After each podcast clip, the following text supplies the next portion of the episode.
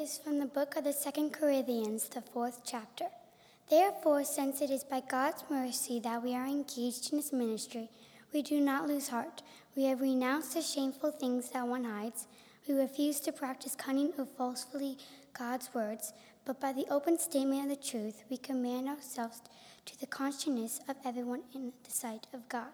And even if our gospel is veiled, it is veiled to those who are perishing in the case of the God of this world has blinded the minds of the unbelievers, to keep them from seeing the light of the gospel of the glory of Christ, who is the image of God. For we do not proclaim ourselves, we will proclaim Jesus Christ as Lord, and ourselves as slaves for Jesus' sake. For it is the God who said, Let light shine out of darkness, who has shown in our hearts to give the light of the knowledge of the glory of God in the face of Jesus Christ. But we have this treasure in clay jars, so that it may be made clear that this extraordinary power belongs to God and does not come from us. We are afflicted in every way, but not crushed, perplexed, but not driven to despair, persecuted, but not forsaken, struck down, but not destroyed, always carrying in the body the death of Jesus, so that the life of Jesus may also be made visible in our bodies. For while we live, we are always being given up to death for Jesus' sake, so that the life of Jesus may be made visible in our mortal flesh. So death is at work in us, but life in you, the word of the Lord. Thanks be to God.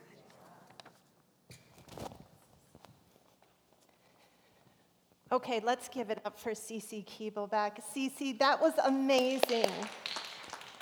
And uh, we are so glad that Cece and her dad Jason are here with us in church. What a gift. Um, Cece is a sixth grader at Maple Grove Middle School, and it was just so good to see you and receive your words in Scripture. Okay, kids.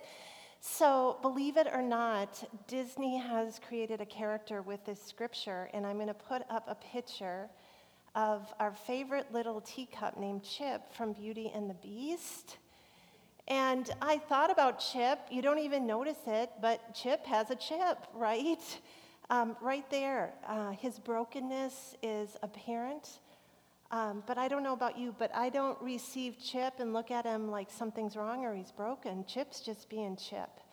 And in our scripture today, uh, we hear that we are, uh, there's a treasure in a clay jar. We're all clay jars, our bodies are clay jars. And I love how Disney so subtly, uh, but so evidently, points that out in this movie. And so I'm thinking of Chip today. And then I wanted to tell you another story, too. Um, when my daughter Caroline was a tiny baby, I broke my ankle. And so, uh, really hard to figure out how to be a mom when I couldn't stand up to hold her. But I wasn't able to sleep at night. And finally, Randy said to me, Beth, what is going on? And I said, I'm so worried that if something would happen in the night, I wouldn't be able to get Caroline. And he looked at me and he goes, I would. And I was like, duh, of course. He said, I would get her and I would help you. And I realized I was carrying in my body this sense of I had to control and fix everything on my own, and I was missing the community and the love and the people who were around me to help me in my brokenness. And I think we forget that, that we're not alone, that we don't have to carry that burden on our own. And so we need people to remind us to say, hey, fall asleep because you're going to be okay. I'm here. And so um, I think in this scripture, um, at the end, it says, Death is at work at us, but life in you. I'm not quite sure who that you is in this letter, um, but I think we need to be reminded that when we feel death or brokenness, that there is life around us, and it often comes through the word or the presence or the care of someone around us. So, um, kids, I invite you to hold that. Think about those people around you um, when you're broken um, that they're there to help, and then you can help them as well. And here's your little task. I want you to look around your house and see something that you still you love and it has a crack in it or it's broken. Take a picture of that and take a picture of you with that. Have your parents do that. and then send it to us at church. And Connor Stroman is amazing, and he takes all these pictures and he puts them together. You can send them, I think there's a little note on the screen, tech, T E C H, at M O P L Y dot org. And the band has a little surprise for us while Pastor Joel comes up for his sermon. Glad to be with you, Mount Olivet, wherever you are, and grace and peace and strength to you from God in the name of Jesus. Amen. What you start with matters. Imagine, we heard Cece read the scripture. Imagine if we didn't have the first verse. It would come across like someone giving a rehearsed speech about why they should get a job promotion. Listen, it would, it, it would sound like this We have renounced the shameful things that one hides. We refuse to practice cunning and to falsify God's word. We commend ourselves to the conscience of everyone. And those people, they're perishing. The God of this world has blinded their minds. Can you hear the tone? Self confidence on the outside, insecurity and desperation on the inside. Why? Because of where they began. It begins with we. The speaker in this version of scripture is living life as though everything falls to them and they want you to know about it. They are at the center of the story they're telling, and it doesn't sound like it's going to have a happy ending. It doesn't sound sustainable. But put that first verse back in there, and the whole thing sounds different. Therefore, since it is by God's mercy that we are engaged in this ministry, we do not lose heart. We have renounced the shameful things that one hides. We refuse to practice cunning or to falsify God's words, for we do not proclaim ourselves. We proclaim Jesus Christ as Lord. Can't you hear the astonishment? Every phrase hides bemusement, like the speaker is still struggling to articulate how they ended up here. Because this is not what they had planned. This is not what should have happened, but lo and behold, it has. And despite any doubts that they might harbor about themselves, they understand that they are caught up in the movement of God in the world, and that in their very bodies, the life of Jesus is being made known. And why? Why the shift of tone? Because they have started their story with God's mercy. Therefore, since it is by God's mercy that we are engaged in this ministry, we do not lose heart. What we start from matters. You all know about starting. You do it every morning. And consciously, or more commonly, unconsciously, we start our days by telling ourselves a story about the world, how it operates, our place in it, and where we will find meaning and direction.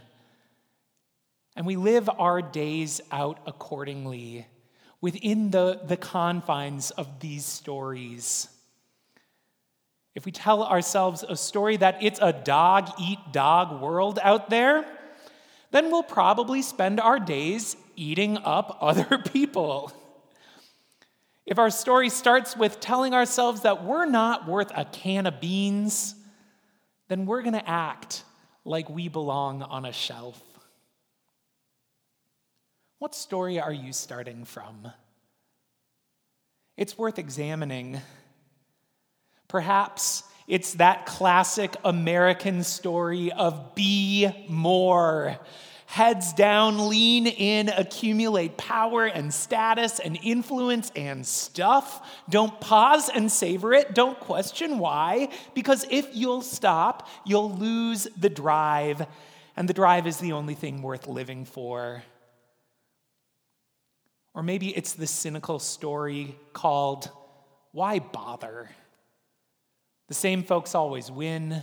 The game is rigged. My voice doesn't make a difference. Sure, I'll make the minimal effort to skate by, but dreaming, that's a waste of time. Or perhaps you start with the story of make yourself small. Don't offend. Don't rock the boat. Get yourself in line. Conform, perform, ignore your gut, silence your own needs. You're here because someone needs to make sure the whole thing runs smoothly. All of these stories, they sound like this scripture without the first verse.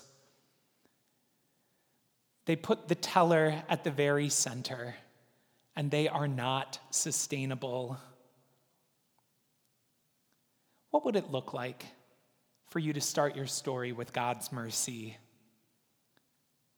What would it mean for you to look at your life and before rushing off to those places of worry or the to do lists or the things that you wish you could change or the unresolved hurt, to pause and to think, therefore, since it is by God's mercy that I am engaged in this life that I'm leading, I do not lose heart.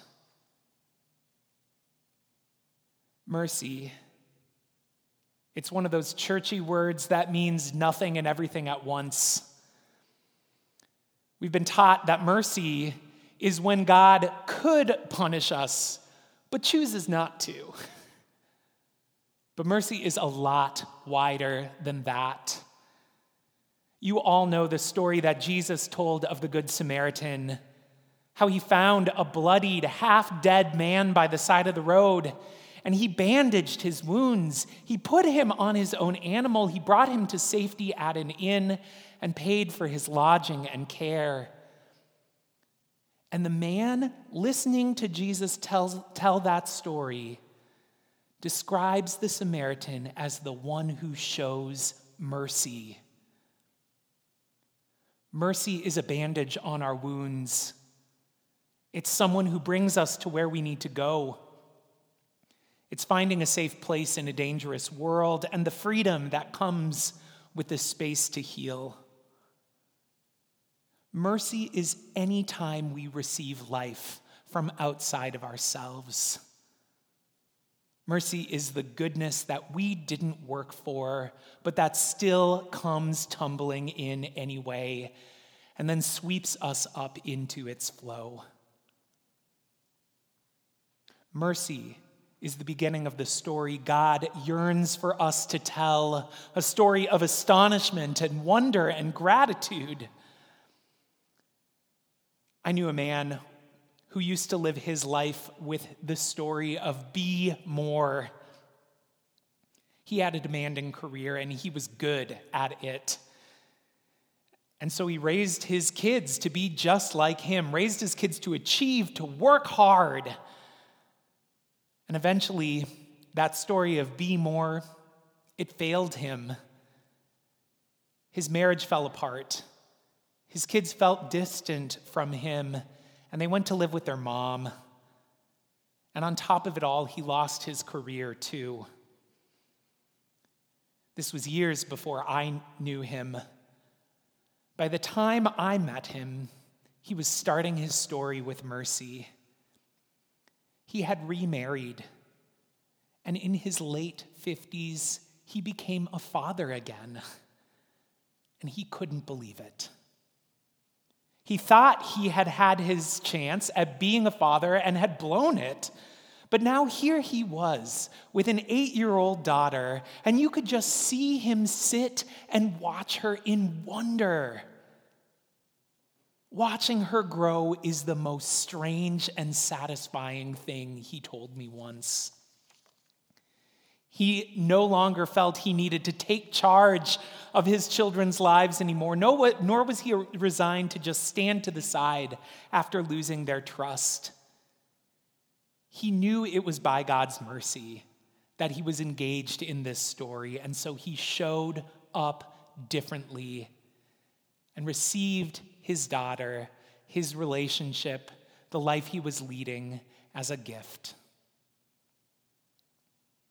Or there's a story I love about a white pastor in Alabama who, during the 1960s, sat out the civil rights movement. Sure, he was supportive, but he didn't want to make a big stir in his parish. It was too controversial, too political. And the civil rights movement came and went, and he lived with that guilt for decades. But then, the opportunity came for him to organize against the cruel treatment of immigrants in his community. And he would show up to the demonstrations and he would sit there just weeping. Not because he was proud of himself for the stand he was taking, but because, as he said, I turned down the invitation to join God's party before, and I never thought I'd get another chance. He knew it was by God's mercy that he was engaged in this story. And so he no longer feel, feared the bumps within his congregation and willingly traded in a portion of his own comfort for the safety and dignity of others. Where we start from matters. The story that we live by matters. And I think a large part of what it means to have faith is to shift that starting point of our story. The crack is where the light gets in. We're saying this all through the season of Epiphany, and one of the biggest cracks is the way that our individual stories sag and crumble apart under their own weight. Chances are you already know. You can see the cracks in the, your own small story. Chances are you're quite good at patching them over or learning to ignore them. But maybe the invitation is to try something different. See what happens if you just stand back. Let those cracks in your story with you at the very center continue to widen you might just realize that beyond the confines of that story lies a much larger story. A story that starts in a different place, a story that you're a part of, a story that is always being written in every corner of the universe. God's story. And no, we will never tell this story perfectly. We are humble clay jars, as this scripture says, doubtless, some of us with nicks and scratches. And yet, here is the promise God is still pleased to use us to store extraordinary treasure and to shine from our lives the very life of Jesus, who is a source of mercy so strong that it cannot do anything but sweep us forward into the world with wonder and astonishment. So do not lose heart. Mercy abounds. Goodness still tumbles in through no work of your own, and it cracks you open from yourself into the world.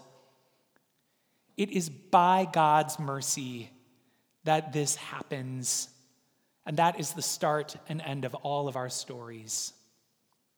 Amen.